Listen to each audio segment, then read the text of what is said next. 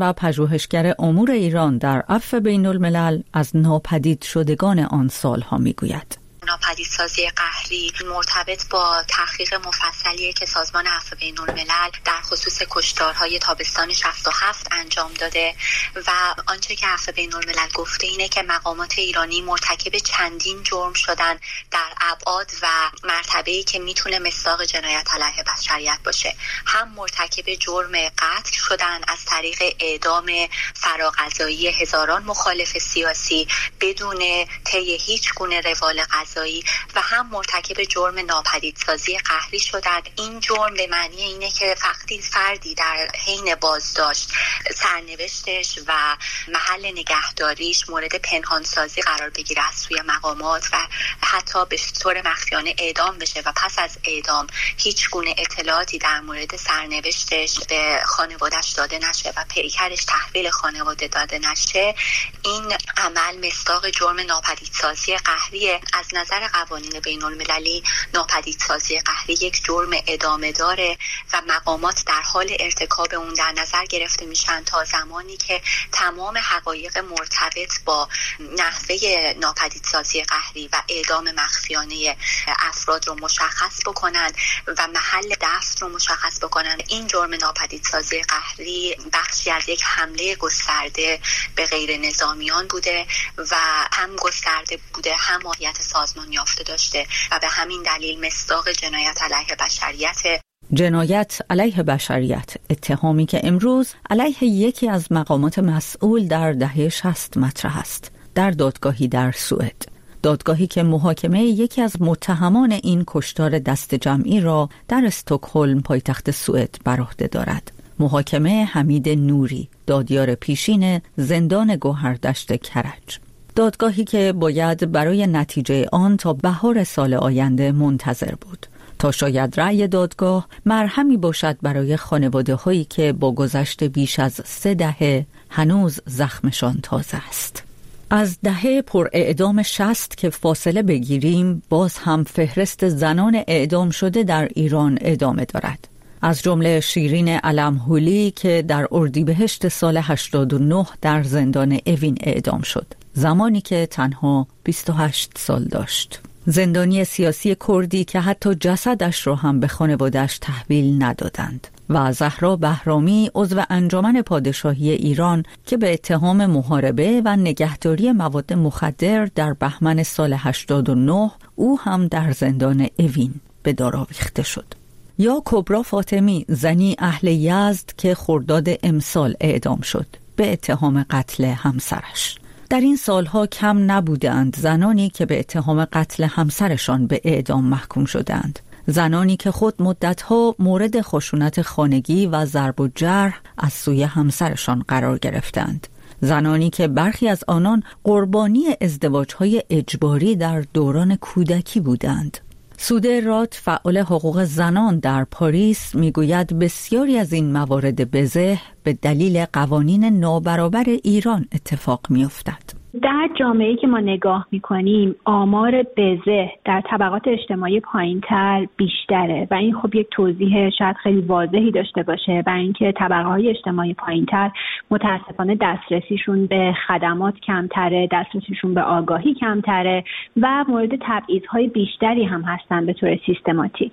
در همون طبقه اجتماعی پایینتر ابعاد دیگری هم وجود داره که باز دوباره افزایش میده امکان بروز بزه رو برای مثال تبعیض های جنسیتی و سایر تبعیض ها وقتی که ما به زندگی زنانی نگاه می‌کنیم که همسرکشی داشتن و به این دلیل زندانی شدن و بعد حکم اعدام گرفتن می‌بینیم که خیلیاشون دچار کودک همسری بودن دچار یکی از بزرگترین خشونت هایی که علیه یک کودک یک دختر بچه می‌تونه انجام بشه. خیلیاشون از خشونت های خانگی که همسرشون علیه اونا انجام می‌داده به سطوح اومده بودن. خیلیاشون بودن که داشتن فرزندشون رو یک فرد نزدیک خودشون رو از تجاوز نجات می‌دادن و فرد متجاوز رو که متاسفانه همسرشون بوده یا یک فرد نزدیکی بوده رو در واقع به قتل رسوندن. وقتی که به زنانی که به دلیل همسرکشی حکم اعدام می‌گیرن و اعدام میشن هم نگاه می‌کنیم به سرگذشتشون دوباره نگاه می‌کنیم. در زندان می‌بینیم حتی وقتی که زندانی هستن از حمایت کمتری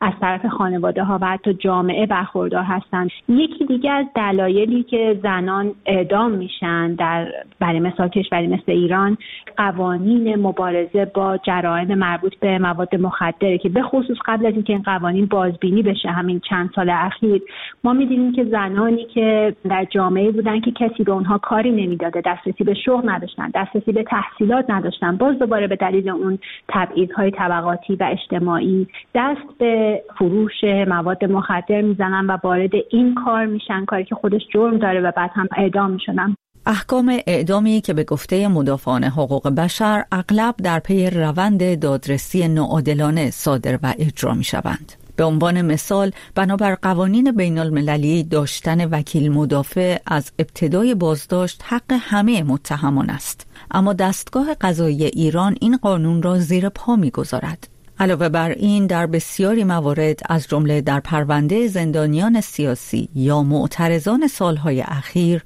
دادگاه برای صدور حکم اعدام به اعترافهایی استناد می کند که تحت شکنجه های روحی و جسمی بدون حضور وکیل و در شرایط حبس طولانی مدت در سلول انفرادی از افراد گرفته می شود.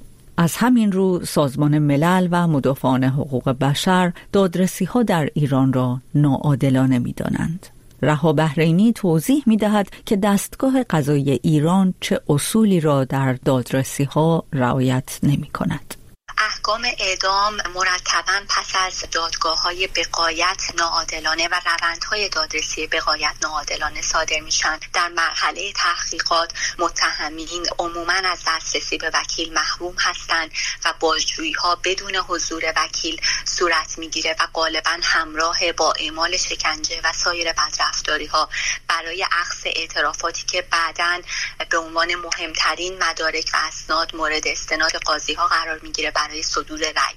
این در حالیه که بر اساس اصول دادرسی منصفانه هر گونه اظهاراتی که تحت فشار یا بدون حضور وکیل گرفته بشه باید کنار گذاشته بشه و اگر بحث اعمال شکنجه یا سایر بدرفتاری یا مطرح بشه قضات موظف هستن که فورا صدور دستور تحقیقات مستقل و شفاف رو صادر بکنن ولی در نظام قضای ایران قضات همواره از این اقدام سر باز می‌زنن. متهمین از این امکان برخوردار نیستن که به مجموعه شواهد دسترسی داشته باشن. علاوه بر این یک مسئله دیگه که هم نقض حق حیات هم نقض اصول دادرسی منصفانه تعیین مجازات اعدام برای جرایمیه که طبق قوانین بین المللی به هیچ عنوان نباید مشمول مجازات اعدام بشن ولی ما در ایران شاهد استفاده گسترده از مجازات اعدام برای جرایم مرتبط با مواد مخدر فساد اقتصادی هستیم و همینطور برای اعمالی که اصلا نباید طبق قوانین بین المللی جرم محسوب بشن چه برسه به اینکه مشمول مجازات اعدام بشن.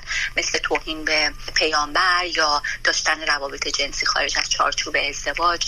به علاوه ما شاهد استفاده از مجازات اعدام برای جرایم بسیار مبهمی هستیم مثل افساد فعل و محاربه که از تعریف دقیق برخورد برخوردار نیستن و در بسیاری مواقع به ویژه علیه اقلیت های اتنیکی با هدف سرکوب سیاسی مورد استفاده قرار می گیرن. اعدام با هدف سرکوب سیاسی که طی سالهای اخیر شهروندان معترض در ایران هم با آن مواجه شدهاند.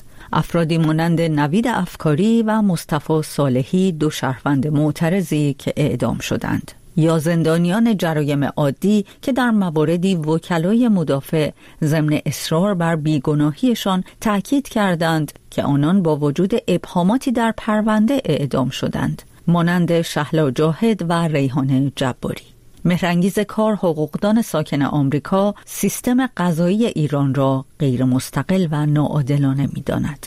در مورد موضوع اعدام باید بگم که از ابتدای انقلاب همه اعدام هایی که انجام شده هم از اعدام هایی که جنبه سیاسی و امنیتی داشته یا اعدام هایی که به صورت قصاص بوده یا سنگسار بوده همه اینها قوانینی رو که باید در ضمن رسیدگی نسبت بهش حساس باشند مراعات نکردن در مورد متهمین. بر پایه ارزش ها و ضوابط حقوق بشری یک شرطی داره محاکمات برای اینکه اون رو عادلانه بدونن که عبارت است از اینکه اون متهم از اون ابتدایی که بازداشت میشه وکیل مدافع تعیینی خودش رو داشته باشه. خب از این نظر که ما باید بگیم که به کلی این نظام غذایی دور از موضوع و یا وکیلا رو سلیقه ای را میده یا اصلا راه نمیده یا اینکه اساسا لوایحشون نمی‌خونه. ما الان کلی وکیل در زندان ها داریم به خاطر همین که افشاگری کردن به این معنی که گفتن در مورد موکل ما قانون رعایت نشده و همین باعث شده که اینها الان در زندان باشن یا با قید وسیقه های سنگین بیرون از زندان. در هر حال وقتی پرونده ای به خصوص می‌تونه منجر بشه به قطع حیات و زندگی یک انسان باید نسبت بهش خیلی دقت و حساسیت نشون بدن اون کسانی که پرونده زیر دستشونه.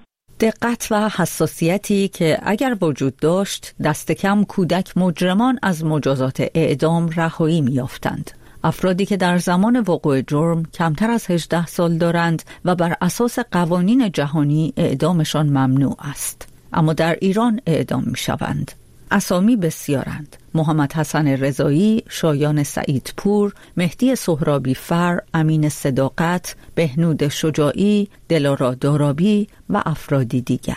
اعدام هایی که ناقض کنوانسیون جهانی حقوق کودک است. کنوانسیونی که ایران هم از سال 1372 به آن پیوسته. با این حال از معدود کشورهایی است که هنوز کودک مجرمان را اعدام می کند.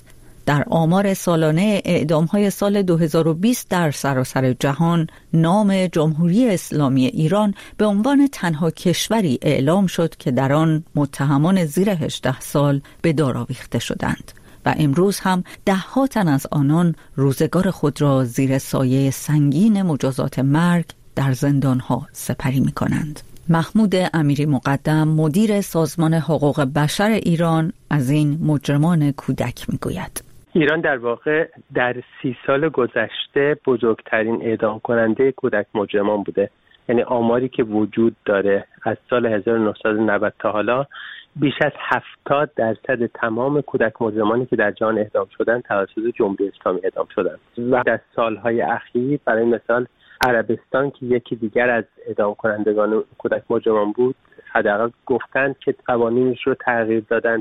در حال حاضر فقط ایران مونده و من فکر می‌کنم این هم باز ارتباط داره به دلیل اعدام ها در ایران.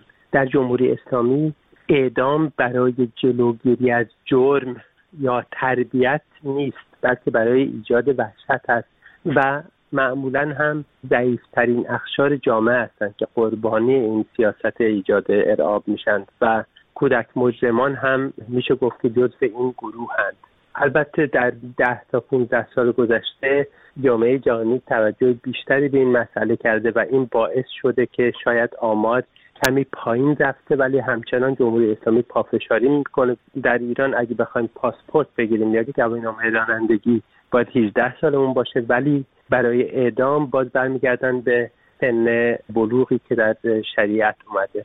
شریعت اسلام که مبنای قوانین ایران است. قانون مجازات اسلامی که برای شماری از موارد مجازات اعدام تعیین کرده. اما در میان کشورهای مسلمان هم ایران بالاترین شمار اعدام ها را دارد به عنوان مثال در آمار اعدام های سال 2020 کشورهای مصر، عراق و عربستان سعودی در رده پس از ایران قرار گرفتند ائتلاف جهانی علیه مجازات اعدام می‌گوید دهم اکتبر بهترین فرصت برای مخالفت با این مجازات غیر انسانی است.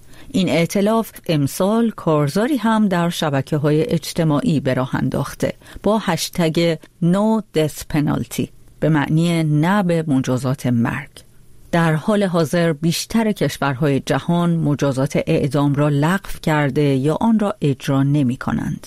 اما جمهوری اسلامی ایران سال هاست که از نظر تعداد اعدام بر سکوی دوم جهان ایستاده است. من محتاب وحیدیراد از همراهیتون با این برنامه سپاس گذارم منتظر نظرها و پیام های شما هستم در ایمیل دریچه at radiofarda.com تا شنبه آینده و دریچه دیگر شاد باشید و پایدار.